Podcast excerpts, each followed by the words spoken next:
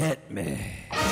From Studio A in Arcata, behind the redwood curtain, it's time for... Succotash. Succotash Clips, the original comedy soundcast featuring snippets from comedy... soundcasts. And here's your host from up the coast, practically unknown outside of comedy soundcasting, comedy soundcast soundcaster, Tyson Sainer. Sainer.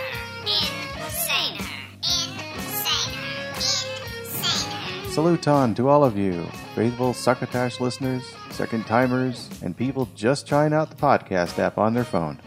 Is it Google Play? Spotify? Some other thing? However you listen, I'm grateful to you for it. I'm Tyson Sainer, and I'll be your host for this Clips episode of Succotash, the comedy soundcast soundcast. I've assembled clips from a few soundcasts I've enjoyed recently, including Bad Science, In Poor Taste, Vinyl Emergency, Welcome to Television, Defunct Land, and This Sounds Serious. We've also got a single shot of raging moderate Will Durst's First a Durst segment and a classic Henderson's Pants advertisement. Ready? Let's dig in. Leading the pack tonight, Bad Science by Seeker, hosted by Ethan Edenberg. Now the iTunes description of this show reads, each week we pair a comedian with a scientist to break down the scientifically inaccurate elements of popular movies and T V shows. Warning, there will be spoilers. Sounds good to me. Here's a clip from episode two, Back to the Future with Doug Benson, released May eighth, twenty eighteen, whose description reads, Calling all time travelers. In this episode, Ethan sits down with comedian Doug Benson, from Doug Loves Movies, Getting Doug with High, Super High Me, and physicist Robert Hurt from I PAC, and string theorist Christoph Ullmann from U C L A, to discuss the beloved film Back to the Future. We learn about wormholes, electricity, time travel, and a whole lot more. There's also contact info, which I will share after the clip. Roll clip. Um, so I want to play a clip here. We have a segment called Carl Say Again. Carl Say Again? Um, so in, in a lot of these sci-fi films, there's a lot of jargon. There's always a part where the scientist is just spewing off some crap that nobody really understands. Um, so here's the clip that I found from Back to the Future, and then hopefully you guys can help us break it down. Uh, Marty, here's what we gotta do. Uh. this is, uh, this is heavy duty, Doc. This is great. Uh, does it run like on, on regular unleaded gasoline? Unfortunately, no. It requires something with a little more kick. Plutonium. Uh, plutonium. Wait a minute. Are you, are you telling me that this sucker is nuclear? Hey, hey, hey, keep rolling. Keep rolling there. No, no, no, no, no. This sucker's electrical. But I need a nuclear reaction to generate the one point two one gigawatts of electricity I need. Doc, you don't just walk into a store and, and buy plutonium. All right. So... First of all, so fantastic. Uh, just a really entertaining way to get that information out there. Um, so secondly, they're talking about plutonium. Plutonium, uh, all honesty, is something I know absolutely nothing about. Totally zero. Uh, I don't know how much you guys know. Um, but it's probably safer to not know too much about it if oh. you're not trained. Okay, great. So, yeah, not trained. And also you'd be getting it from really bad people. Yeah, apparently that's true. I'd have to steal it from nationalists. Um, so, A... How much power is that? one point two one gigawatts or gigawatts if you prefer. Yeah, for just just right up, since you played the quote, right, I mm-hmm. personally don't know of a single scientist who says gigawatts any right. more than you talk about how many gigabytes are in your computer. So okay. That, and that that's true all the way back to when that movie first came out and I sat there, I'm like... Gigawatts? Yeah, really? I, I heard, I don't know if this is uh, true, but I did, uh, in, in some of my research, find out that when uh, Zemeckis and, and Bob Gale, the writers of the film, were researching uh, some science crap, they saw some foreign scientist talking about gigawatts, and he was saying it wrong because he didn't really know English, and so they thought that's how you properly say ah, it. Ah, that's it. So that's kind of interesting. Um, yeah. But, so anyways... How much power is that, A? And B, uh, is that really what plutonium looks like, acts like? Because I also noticed – I don't know if this is true or if it was for dramatic effect, but they had it in one of the – it's like a it's like a capsule. It's like red liquid surrounded by clear liquid, and then the red liquid like disappears. So I just had no idea if that was accurate or not. Wow, there's a lot to unpack in this. Okay, okay. Take your time. Well, let's take the low-hanging fruit. I, I, I am not we'll aware... We'll be over here. I'll be hanging out, drinking coffee. I'm definitely not aware of any form of plutonium where it can be turned into a liquid suspension. It's a Plutonium mm. is a very, very dense metal, and I... Oh. Uh, I What you would have to do to somehow liquefy plutonium into a, a, a, a, a transparent uh, fluid, uh, that's that's probably the, the bigger sci-fi element of the movie than, than time Whoa. travel. Uh, it would be my spin on it. But So okay. it's like movie plutonium. Like this, when you're watching the movie, you're just like, oh, that's just a silly prop that they decided to make, they decided to make it look like that. Uh, th- there is some motivation, um, at least conceptually, to have it in a, a, a fluid surrounded container, right? Because you know you, you look at nuclear power plants, you use heavy water to stabilize the nuclear reactions. You drop the fuel pods. Right? I've okay. actually stood over a nuclear reactor once at a, a university, a small reactor, and you could look down and you could see a glow, a blue glow in the water around mm. the, uh, the the control rods because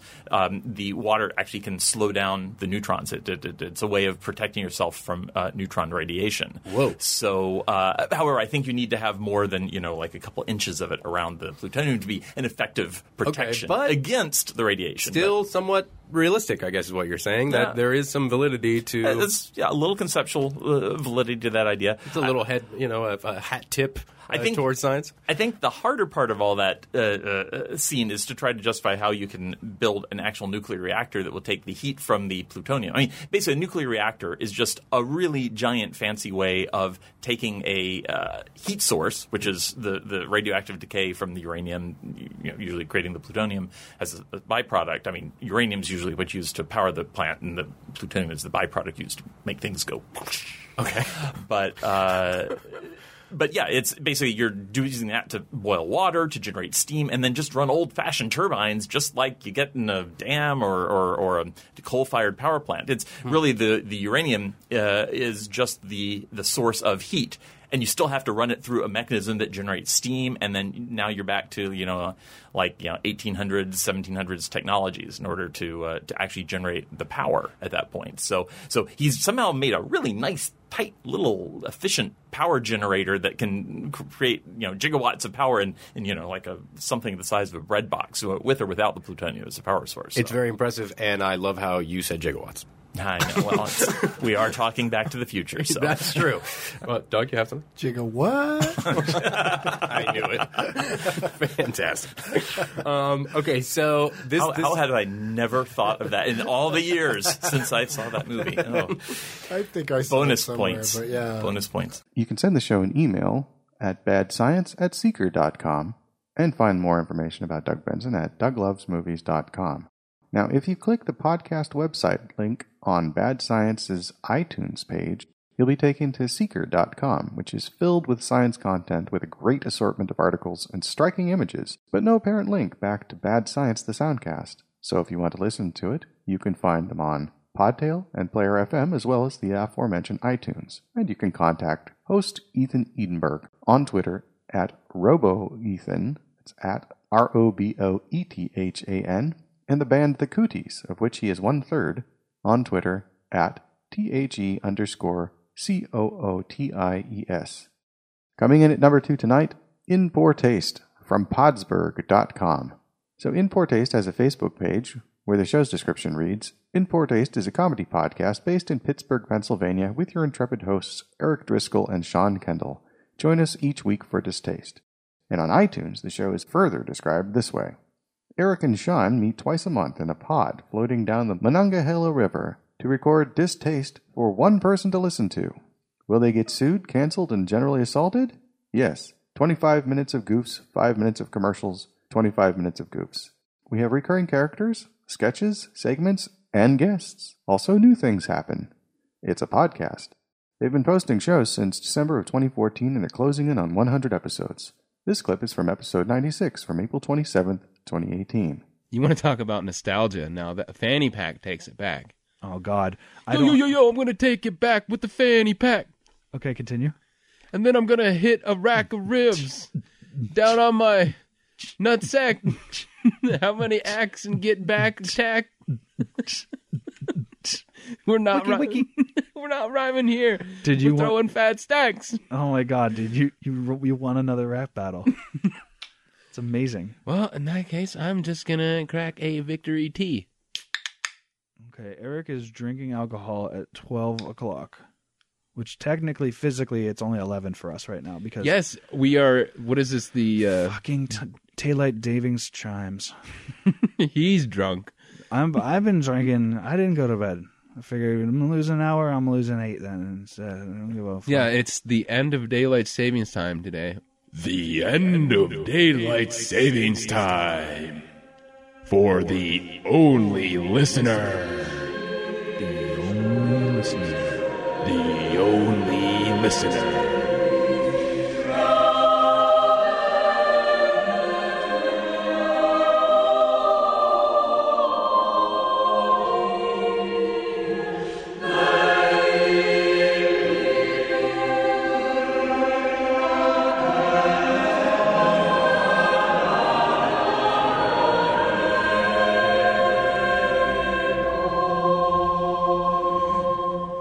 So set your clocks back an hour, folks, because we just lost one.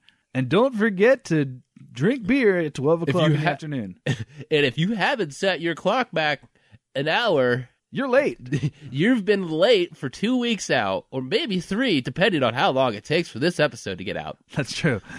That's true. If this is why you're setting your clock back an hour...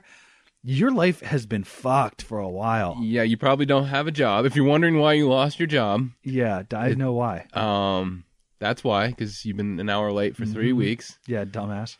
Um, your kid hates you now because you forgot or you were an hour late picking him up from school for for three weeks straight. Yeah, um, you your pet, your wife is now filing for divorce for like totally neglecting your kid. Because... Well, that, and it took you an extra an hour to make her come. She can't, you know, she doesn't have she, time. She, that She doesn't have that extra times, hour. She in her times life. Her orgasms to the clock? Yes. Wow. She has a very tight that's schedule. Convenient, and or... if you run an hour over, it's it. if you don't have her coming in an hour, yeah, that's she's gone. She's out. She's got a tight schedule. Oh, yeah, yeah she yeah, does. Yeah. Oh, oh, you know what I'm saying? Yeah, I know what you're saying. She there. got a real tight schedule. See what you there. did you there. You know what I'm saying? Oh, she got to come right at five o'clock, oh, oh, oh, yeah. Which is really inconvenient because that's like right when she's finishing up work. Oh, God. Can you imagine? It's five o'clock. She's coming. Like everyone else is like, all right, Susan, see you tomorrow. That is really inappropriate. Five o'clock somewhere. Oh God! It well, gives you a whole new meaning to that well, song. Then she could song. Yeah, there's a song. There's a oh, a shitty country song. Oh well, there's a shitty country song that's called every short phrase that's ever been uttered. My dog died. Yeah, exactly. Oh, so this is the uh, daylight savings time. Uh, episode extravaganza. Yeah, here we are an hour later than normal and physically the exact same time, so figure that one out. Woo! It is twelve oh six p.m. and also eleven oh six a.m. according to our bodies. We've lost an hour of sleep. No, I, no, I mean we no we pushed it back we pushed it back we had to push back the start so... to eleven, but that's still ten technically. Physically our bodies think so. Yeah, I agree with my body. I don't know about you. Sometimes. I'm body positive. There's sometimes that I don't agree with it. You have to yes and your body, Eric. Yes and? Life is the ultimate improv. Mm, I like that. What is that? Mm. A uh, Is that a, um, I've, a Buddhist? I think some... it was uh, the famous Buddhist monk. Yes, and? I just mentioned his name. God, my brain is failing me. Matt Besser. Uh, the, I d- hang on. Let me come back at that again. The famous Buddhist monk, Matt Besser. And then I'm going to edit in your laugh after that. And then here we go. You know, give me an extra one. Yeah, thanks. Um, yeah, he... he uh, I didn't know he was a monk. Life life is one large improv uh, scene. Uh, com- Long form, specifically. You can visit what appears to be the show's main site at w w w dot podsburg dot com. forward slash in poor taste. And after noting the credit given to their producer J Pro, you can click episodes at the bottom of the page for their episode archive, or you can find them on Stitcher or player dot f m. and you can follow the show on Twitter at InPoorTastePod. That's I N P O R T A S T P O D. It's time for our Burst of Durst for the show. This one is called The Birthday Boy, in which our intrepid correspondent lights some candles and offers up a few gift remarks. Hey guys, Will Durst here with a few choice words about the continuing investigation by Special Prosecutor Robert Mueller, and those words are, happy birthday, baby! You are now one whole year old. Who's the big boy? You're the big boy. Yes, you are. The proper gift for a first anniversary is supposed to be paper, but you probably don't need any more of that, considering the file cabinet's full of documents you've already collected and stashed in humidity-controlled warehouses all over the leaky swamp that is Washington. The modern alternative is a clock, but neither can that be one of your priorities, as half the civilized world is reminding you how late it is while pointing at their watches, trying to encourage a modicum of alacrity. But hang on, folks. There is no timetable for justice. This could be the first at bat in an extra-inning game. Thus far, nineteen people and three companies have been charged with crimes, including a national security advisor, thirteen Russians, a couple of aides, the son-in-law of a Russian billionaire, and the president's former campaign manager. And five guilty pleas have already been entered, and the chances that some people are talking their heads off is about equal to that of finding seagulls in a dumpster behind a fish cannery.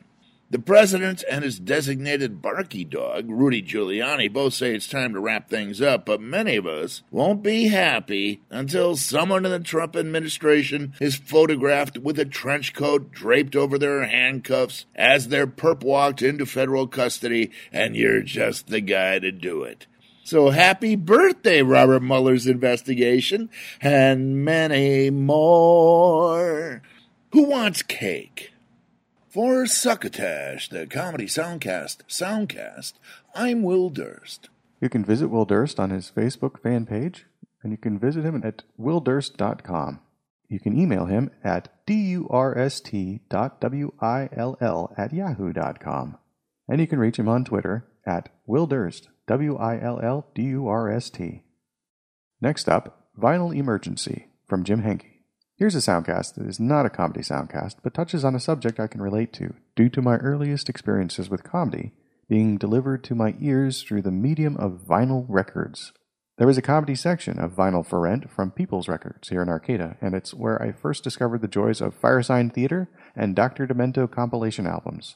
But back to Vinyl Emergency. Now, the description on iTunes reads, Vinyl Emergency explores the thrill of records and music in general, whether examining the recent vinyl resurgence or recalling the first albums that changed our lives.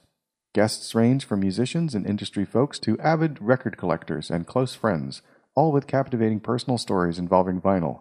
Host Jim Henke is a frequent guest vinyl consultant on Chicago's W G N seven twenty A M and has been a freelance contributor to the Milwaukee Journal-Sentinel, modern vinyl dot com, Sock Monkey Sound, and various other media outlets since nineteen ninety-four. If you go to w w w dot vinyl emergency dot com and read their About section, there's even more details about this soundcast. It reads, Since January twenty sixteen, Vinyl Emergency has explored the thrill of records and music in general, whether discussing the recent vinyl resurgence, white whale rarities and colored L P variants, or recalling the first albums that changed our lives. Host Jim Henke speaks with everyday collectors, to those who produce, engineer, or cut music to lacquer, as well as to artists, actors, comedians, and close friends, all with captivating personal stories involving vinyl. Guests have included Roseanne Cash, Dave Porter from Breaking Bad or Better Call Saul, Benmont Tench of Tom Petty and the Heartbreakers, Creed Bratton of The Office and the Grassroots, Brian Snack of The Late Show with Stephen Colbert and Conan, Lydia Lovelace, Ted Leo, Autumn DeWilde, Strand of Oaks, Lily Hyatt, Matthew Sweet, Jimmy Pardo, David Bazan, The Secret Sisters, Into It, Over It, and many more. This clip is from episode sixty-one, where Mister Henke interviews Speech of the musical group Arrested Development, published on January twenty-second of twenty seventeen. Walk me through the process of getting vinyl records pressed then. Obviously, with the resurgence, yeah. There's still, you know, there's new plants coming, there's new record stores popping up, you know, which is great. But at that time, I mean, the the waiting process must have been a lot shorter. But what was it like to kind of get those records, you know, in, like, you are on a vinyl record, you are now on this medium that you consumed music, you know, through. Yeah. Uh, what did that mean to you, and kind of what was the process that you and your parents went through to to to get those pressed? It was literally everything for us. I mean, in those days, making music, the process, the process of it was so magical. And so we would record at various studios, um, one of them being a studio called Tracks thirty-two. That was, gosh, I, I know it was a little further out, but it was in Milwaukee pretty much, or a little outside of Milwaukee. And we would record there. And the first record we ever released was, they had a, a little record company, I guess, and they signed us to it. It wasn't anything past that one release, but they had a record company called Rainbow Records. And they were the ones that initially, our very first release, they pressed up for us and we released it.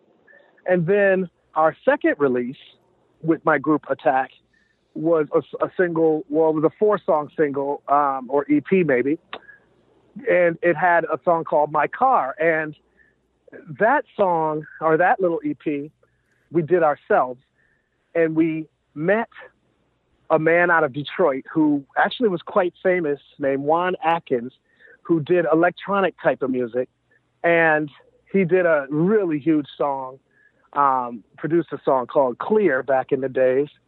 And um, because we didn't know where else we could get uh, records pressed, he would then press our second record for us.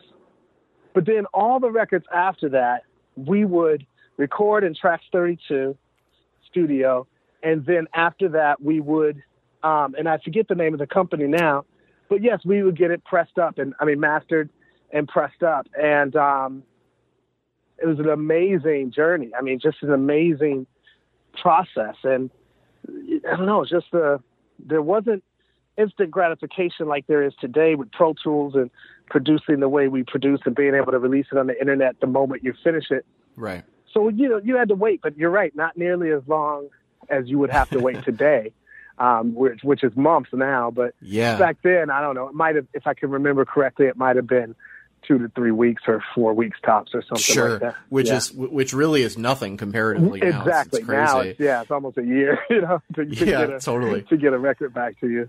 You know, these groups that you worked with, as well as Attack, when if you guys were doing shows, were those at like parks, or how were you guys actually performing when you were that young to kind of build an audience and stuff? You know, it's funny that you mention that. I don't know the legalities of it, but somehow or another, we were performing at clubs that probably don't exist now, but a club called Papagayo's used to exist back then. We performed there. We would perform at like U W M, the ballroom. Yeah. We would perform at, of course, Saint Agnes's gym. Um, obviously, some basement parties of just various students and their parents would let us have their house. V F W, some of these things, of course, I don't even know if they exist anymore. But we would perform at a place called the Palace, which was a, a roller skating rink back in those times. So it was fun, though. We had Milwaukee was, um, ironically, a really sort of, it was like an oyster just waiting for us to pick the pearls. I mean, there's so many great places, and it wasn't being used in the way that we were using it. So it was just, um, just pretty much a wide open place. It was almost, you know, it's like a virgin territory for us. Yeah. Yeah. And, uh, we really took advantage of so many little venues and halls, and, and, uh, some of them I'm forgetting now, obviously that's forty years ago. Right, right. Not forty years ago, but thirty-five maybe, I don't know. thirty yeah, years ago. yeah. Well, you know, and there's so much tied between, like I went to several shows, I guess, that you would consider punk rock kind of shows and everything yeah. like that at, at, at Shorewood, Le- you know, Shorewood Legion Hall would be one. Legion Hall, yeah. Is there a place called Shank Hall still or something like that? Shank Hall, yeah. Shank, Shank Hall, Hall still yeah, exists. Shank Hall. Yep, yep. Gosh, there was a thriving for a while. There was a really curiously thriving ska scene. For I remember a while those with days. Like the, like the Pacers, the Invaders, um, yeah. Little Blue Crunchy Things, bands like that. Um, so I remember that kind of stuff. But it's just really interesting when you've got th- such varied styles of music, hip hop and the stuff that you guys were doing, but then yeah, on the other side, you've got kids who are into punk rock setting up the same shows, but everybody just wants a place to play and make and to make it feel legit. Exactly. You know, and not like, um, you know, you can't always play in somebody's basement. Those are always great, but exactly um, right. Yeah. You know, And if you'd like to hear more, you can listen to them on Stitcher, iTunes, Spotify, hey, we're on that, Player F M, and SoundCloud. And you can go to w w w dot vinyl emergency dot com. That's V I N Y L E M E R G E N C Y dot com. Alrighty, coming in at number four, we've got Welcome to Television from The Angry Chimp. Longtime listeners of Succotash may recall the soundcast known as The Angry Chimp. We played a clip of them back on episode eighty-four of Succotash. Episode eighty-four, as you may recall, featured original Succotash host, now executive producer Mark Hirshon, clips of about six soundcasts, and an interview with Greg Fitzsimmons. Welcome to Television is a different sort of soundcast to The Angry Chimp, and its iTunes description sums it up this way. Have you ever been watching T V and thought, I wonder what three idiots think of this? Well, you're in luck. Stu, Mick, and Monty take a look at what is happening in T V in Australia, and then they speak about that look, hopefully in an entertaining and informative way, but more likely in a way that makes you say, these guys have a show? The first episode of Welcome to Television debuted on iTunes on April twentieth, twenty eighteen. This clip is from their second episode, Ramjet's Pingas, published on April twenty-sixth of twenty eighteen. I tended to watch a lot of uh, kind of British stuff when I was young, like Black Adders, yeah, uh, that kind yeah, of thing. Um, young Ones. Young Ones, yeah. A lot of Young Ones. Yeah. Oh, Men Behaving Badly. Yeah, yeah, yeah, a lot of that kind of stuff. Um, Monty Python even, obviously reruns. Yeah. I'm not that old, but, you no. know. Um, Lovely. Yeah, and then... Um, what about Aussie stuff? Did you watch much Aussie stuff as, uh, as a kid? What about Round the Twist? Oh, oh yes. Round the Twist was great. Yeah. Um, Round the Twist was one of the best. That's I was thinking of that. I wrote down some shows and Round the Twist was one of them. Another one of them was that, I think... We're of similar age, we can relate to that, that kind of A B C afternoon block. You get home, you watch Round the Twist. I remember watching a very early series of Degrassi Junior High. Oh, yeah. A lot of yeah. that. Pre-Drake Degrassi Junior High. That yeah. was, that was you know, taught me all about the world. The kids were going to buy condoms and yeah. stuff like that. Caitlin's a lesbian. Yeah, exactly. One of them got killed in a car crash, I think, or maybe a boat crash. I, I, I don't remember. Um, but for Australian, I was thinking, and I watched an episode of this the other day, holds up, Heartbreak High. Oh, yeah. Oh, yeah. Heartbreak High. Jurassic. Jurassic. Oh, yeah. Jurassic. Great news. Nothing wrong with a bit of Jurassic oh. back in the day. Yeah. Captain Planet. I know it's not Australian, yeah. but... Uh, Widget. Uh, Widget, yeah. the World Watcher. Um, and, uh, of course, Banana Man and his lesser-known buddy Apple Man, who sucked a bit. Yeah. Super Ted. Super. Roger Ramjet. Roger Ramjet. See, this is all that A B C block I was yeah. talking about. This uh, is what...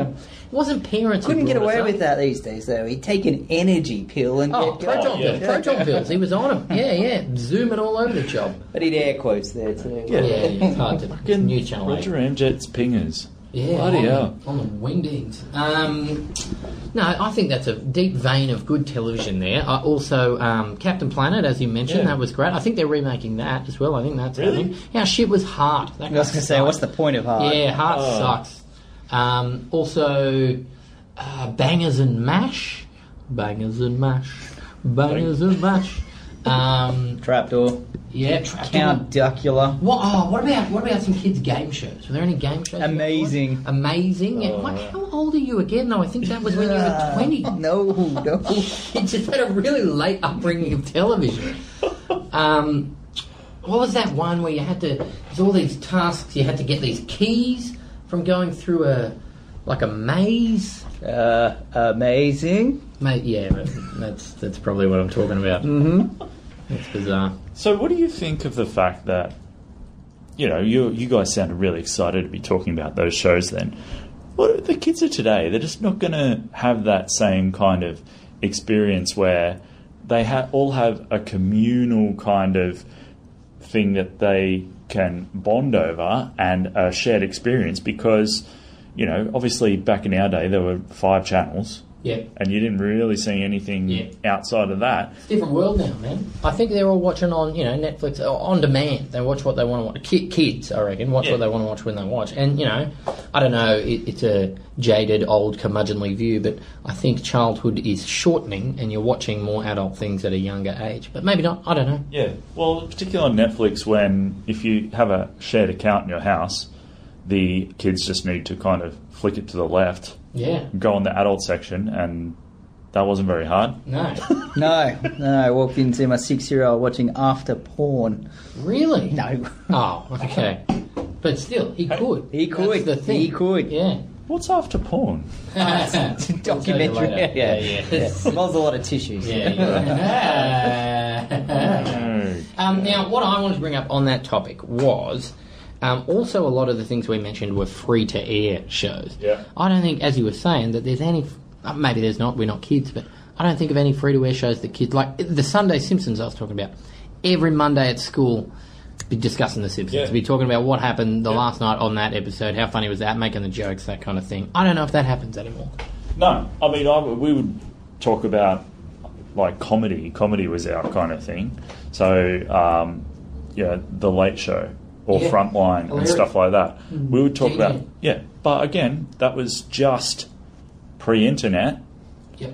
And then, yeah, you know, kids these days... It's those days. Now, part of that topic we wanted to bring up was asking to learn more about ourselves. What kind of shows do you guys watch now? What What are you into at the moment? I tend to watch what my wife tells me to on Netflix most of the time. Fair, fair play. So it's basically all the big popular ones on Netflix. The various places you can find Welcome to Television include wooshka dot com, which is w w w dot wooshkaa dot com. The Angry Chimp past episodes can be found on Stitcher, theoretically, and over at oz podcast dot com dot a u from Australia. And you can reach the show on Twitter at Welcome to T V Pod, W E L C O M E T O T V P O D. Oh, Brad, I wish this moment could last forever. Oh, I wish it would too, Letitia, but you'll have to excuse me. I have to go to the bathroom. Jack Bauer wouldn't have to go to the bathroom, especially at a time like this. Jack Bauer? The guy from twenty-four? In eight seasons, that guy saved the world over twenty-three times and never once had to spoil the moment by having to go to the bathroom. Gee, I wish I could be more like Jack Bauer. Me too, Brad. The wedding's off. Now you can control your bladder just like T V special agent Jack Bauer with the Bow Trow from Henderson's, modeled after the actual trousers worn by Jack Bauer of the hit T V show twenty-four. The Bow Trow allows the wearer up to twenty-four hours of complete bowel and bladder control without pain, discomfort, or permanent damage to sensitive intestinal or urinary tracts. Before Bow Trow, avoiding embarrassing moments like these could only be achieved after months of difficult exercises, painful catheterization, or bulky adult diapers. But now, thanks to the same fabrics used on U S government restraining tables, the Bow Trow gently but firmly puts that call of nature on hold, freeing you up to save the world or just your little piece of it. It's a beautiful moon tonight, Brad. And if you'll notice, we've been staring at it for over six hours. Yes.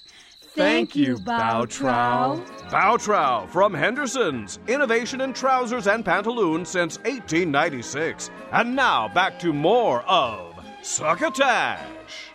The next offering for the show is a soundcast called Defunctland by Kevin Perjurer. The iTunes description reads, Join Defunctland creator Kevin Perjurer and guests as they discuss theme park attractions of the past, present, and future. Again, not a comedy soundcast, but quite interesting to anybody who's interested in the things I just mentioned.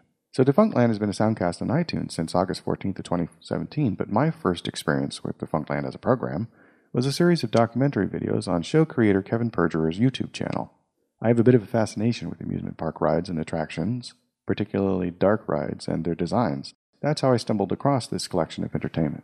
So this clip is from episode five from October second, twenty seventeen, which is an interview with puppeteer, artist, and former Disney Imagineer Terry Hardin, and features part of a longer story about what it was like working on the spectacular attraction from George Lucas, Francis Ford Coppola, and Michael Jackson, Captain E O, specifically working with Michael Jackson. Finally, Michael comes in, and he's followed by a huge entourage, and he's so sorry. He's he's he's he's got this thing that happened or that thing that happened. He's so sorry he's late, and he takes a seat. The only seat available was next to me. I have to tell you, puppeteers are stinkers. We are always looking to do something fun and silly. Michael sits down. I say, hello. And he looks at me very surprised and says, hello. And I said, uh, are you all right? And he says, excuse me? And I said, are you okay? And he says, I'm okay. And he turns to Francis and says, excuse me, but may I record this reading? And Francis says, of course, Michael. Now, Michael has three people in his entourage. We will call them Hear No Evil, Speak No Evil, See No Evil. Each one has a job, of which I don't know. But I automatically look to Michael to pull out a tape recorder and push record. But no! Hear No Evil runs from his position on the side of the theater, of the soundstage, forgive me, and places a microphone in the middle, pushes play, and disappears. Whoosh, recorder, play, whoosh, gone. And I look at Michael and go, what the heck was that? And Michael says, and then we start to read. So as we're reading, everything is going along swimmingly, and then Michael Jackson has trouble, and I look over, and he's got the pages of the script all messed up. So See No Evil runs forward, grabs the script, hands it to Michael, gone. Whoosh. Fix the script, whoosh, gone. And I go, what the hey? And Michael looks at me and goes, and then he continues reading. So we continue on, and he says, I have brought you this... Uh, uh, uh, I have brought you this... Uh, uh, uh, uh, uh. And the third person, so we've seen hear, we've seen speak, I mean, we've seen see, so Speak No Evil, runs up, juice, runs back. And so whoosh, juice, whoosh. And I go, okay, that's it. I'm looking at Michael. That's it. I've just never seen anything like this. Let me try. So I close my eyes and I go, uh, uh, uh, uh, uh, and I open my eyes and go, where's my juice? And Michael laughs and says, hey, you're funny. Well, you actually did this during the table. I did this. Sitting right next to him. Or you weren't even reading lines. I'm not reading lines. I am being, probably for Francis Ford Coppola, Francis has no idea what I'm doing. He's just like, what? A, I don't even know what he was thinking. But Michael was like, who is this person I got planted next to, I'm sure. So, so I said, where's my juice? And he says, hey, you're funny. So later on in the that, reading... That's a perfect impression, by the way. Yeah, well, he... So so this was my first introduction to Michael. Then my second introduction was that Francis Ford Coppola likes to do improv with his actors. And I chased Michael all over the soundstage because I played a whip warrior and I happened to work the whip very well. So I turned to Michael, I cracked the whip, cracked the whip over his head and said, run. So I'm chasing him all over the soundstage going, run, Michael, run. And he's like, oh, oh. And Francis is like, Terry, we're not here to terrorize people. Cut it out and get over here. So I came back over and I said, well, I was just getting into my character. And he's like, fine, whatever. But uh, but uh, uh, Michael was a very sweet, wonderful, generous, dear person. And he was about, in all due respect of, of music and everything, I'd say... If I talked to him like my twelve-year-old son, we did great. So although he was only one year younger than I was at the time, he was very much a child, and but a really talented dancing, programming, music designing, amazing uh, genius. Michael is just this energetic, sweet nut. In fact, he liked to play practical jokes on people. And because I would pretend to be affected by them, he was always tracking me down to play practical jokes. Now you can visit Defunctland at defunctland dot com. That is D E F U N C T L A N D dot com. Now host Kevin's goal is to recreate these defunct attractions in a virtual space so the public can get an idea of what it was like to experience them.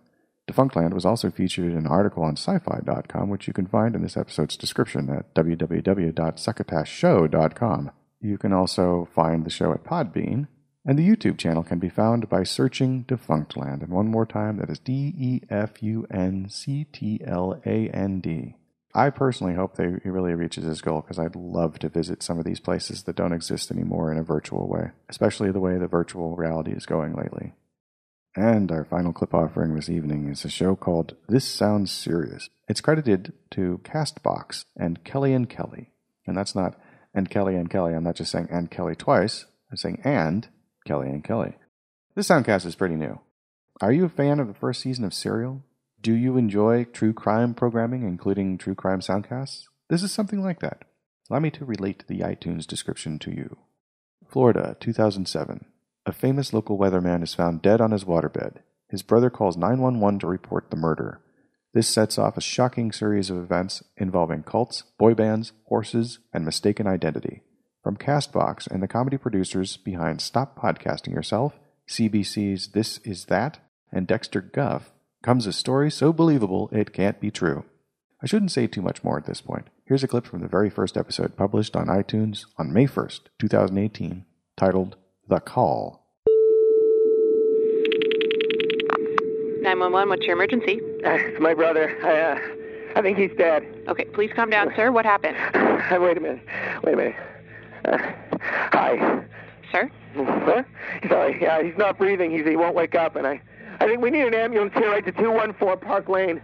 Okay. Uh, okay, sir. They're on their way. Are you okay? Uh, what? Are you okay? Uh, yeah, no, I'm, uh, yeah, I'm fine. How are you? Uh, I need you to hang on the line, sir, okay? What's your name? Uh, oh, please, please hurry. Uh, sir, I need uh, you to calm down. What's your name? Oh, God! Sir, I need you to calm down, okay? Oh. What is your name? Oh, God. Um, uh, it's Daniel. Okay, Daniel, can you yeah. tell me what your brother's doing now? Oh, well, I, I don't... He's in his bedroom. I, um... Oh, I got to put the phone down. We don't have a cordless, so I... This is one of those situations where, oh... I'm going to put the phone down. I'm not hanging up. Just, uh, hold on one second. Okay. Oh, God. How do we get that cordless? Hello, this is Daniel. Hi, Daniel. Um, yeah, he's dead. He's um, he's face down in his bed, and I'm I'm poking him pretty hard here, and uh, it would be very unlike him to not respond to this kind of poking. So, oh, oh, oh he's dead. He's dead, and there's water everywhere. Oh. What do you mean there's water, sir? What do you mean there's water?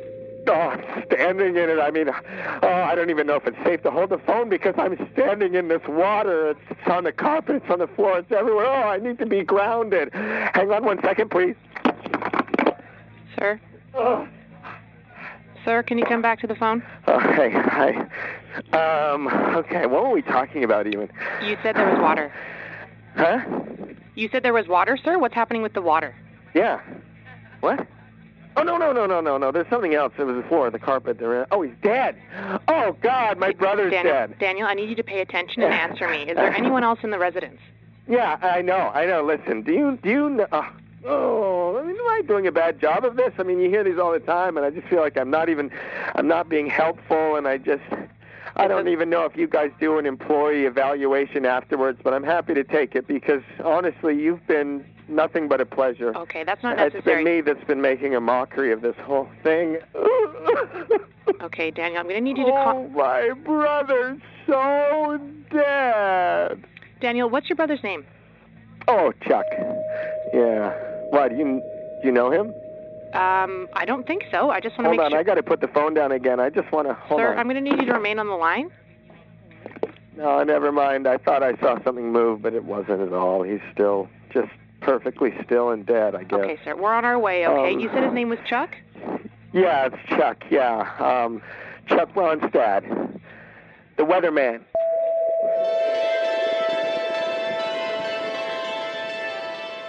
That's the nine one one call placed to Orange County Emergency Services on Saturday, January thirteenth, two thousand seven, the morning Chuck Bronstad's body was discovered and ultimately declared dead under suspicious circumstances.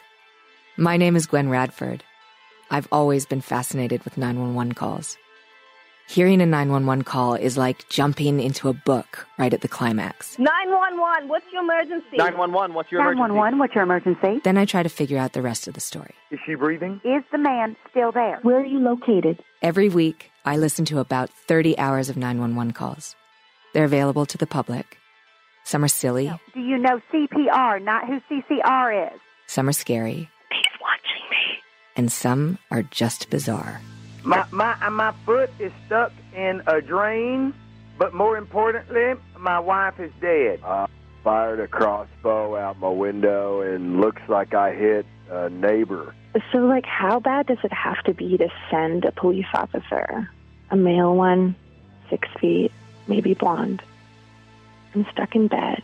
Over the years, I've heard about forty thousand hours of calls, and I have them all archived, cataloged by date, incident, location, murders, assaults, car accidents, fires. I, I may have started a small forest fire in the brush behind my, uh, my house. I don't think of myself as obsessed. It's just the way my brain works. There's so much you can learn from a nine one one call. The tone of voice, the breathing, what happened before the call? Why did the caller choose this moment to pick up the phone and dial it? What are they trying not to say? Uh, how do you know if you have, you know, you may have burglared something or somebody's house? But after all the thousands of nine one one calls that I've listened to, there is one that I can't shake. The weatherman. The weatherman? Yes, the weatherman in, in, in, in, on television and in real life, so this is a bit of a thing. Yeah. The call that Daniel Bronstad made to report his brother's death has been rattling around in my head for a decade. Calm live? down. Do you could, Can you get a glass of water? Are you close to your kitchen? Well, I'm not going to get a glass of water. The water's all over the floor. It's just a reminder of what's happened to my brother. Glass of water. Who is this guy, and what is happening on this call? As of right now, there are four episodes, and if they're as fun as the first one, then I look forward to hearing more. The show appears to be hosted on Audio Boom, and you can listen to more episodes as they come out on Stitcher, Castbox, Google Play, and iHeartRadio. Or you can go to w w w dot this sounds serious dot com and listen, learn more about the show, and even email the show at hello at kelly kelly dot c a. That is H E L L O at K E L L Y K E L L Y dot C A. Well, it's over. Not for good, but for now. That clown in the sky has begun to cry his bizarre, painted-on tears, but I'm pretty sure it's just from coasting downhill on a bicycle without adequate eye protection. Like goggles. Regular glasses wouldn't cut it, and, well, when's the last time you saw a clown wearing glasses? Aside from those ones with me on my SoundCloud and Instagram profiles, that is. It's a rhetorical question. The point is, I've got no more show for you at the moment, and I'm just stalling for time. I had fun doing this. So for the gang here, with the word here in quotation marks and this little bit in parentheses, I've been Tyson Sainer, attempting to bring little bits of the audio parts of the internet to you, so you may perhaps be interested to find those shows on your own, or ones I haven't discovered yet, and believe me, there's thousands. I've put that in all caps for emphasis, so you know I'm serious. If you've enjoyed the time we spent here, I'm very glad to imagine that. It means I'm doing my job. So until next time, I'll bid you a fond farewell and, if I could, remind you to have fun in your life when and if you are able, and if you would, also remember to please pass the succotash. You've been listening to Succotash Clips, the comedy soundcast soundcast with your host, Tyson Sainer. Brought to you by Henderson's Pants and... Imagine your company's name right here. Find us on the web at succotash show dot com, on iTunes, on Stitcher Smart Radio, on SoundCloud, on YouTube, on Donder, on Blitzen, on iHeartRadio, and on... a laughable app. You can hear us streaming and like us on Facebook. Follow us on Twitter at Succotash Show. Email us at TysonSainer at succotash show dot com. Or call into the Succotash hotline at our toll-call number, eight one eight, nine two one, seven two one two. That number again is eight one eight, nine two one, seven two one two. You can also upload clips from your favorite comedy soundcasts directly to us by using our direct upload link at hightail.com slash you slash Succotash. Production of Succotash is overseen by Joe Paulino through the auspices of Studio P. Sausalito, hosted by Tyson Sainer. Our executive producer is Mark Hirschon. Our musical director is Scott Carvey. Our booth assistant is Kenny Durges. Until next time, I'm your loyal booth announcer, Bill Haywatt, reminding you to please pass the Succotash. Goodbye.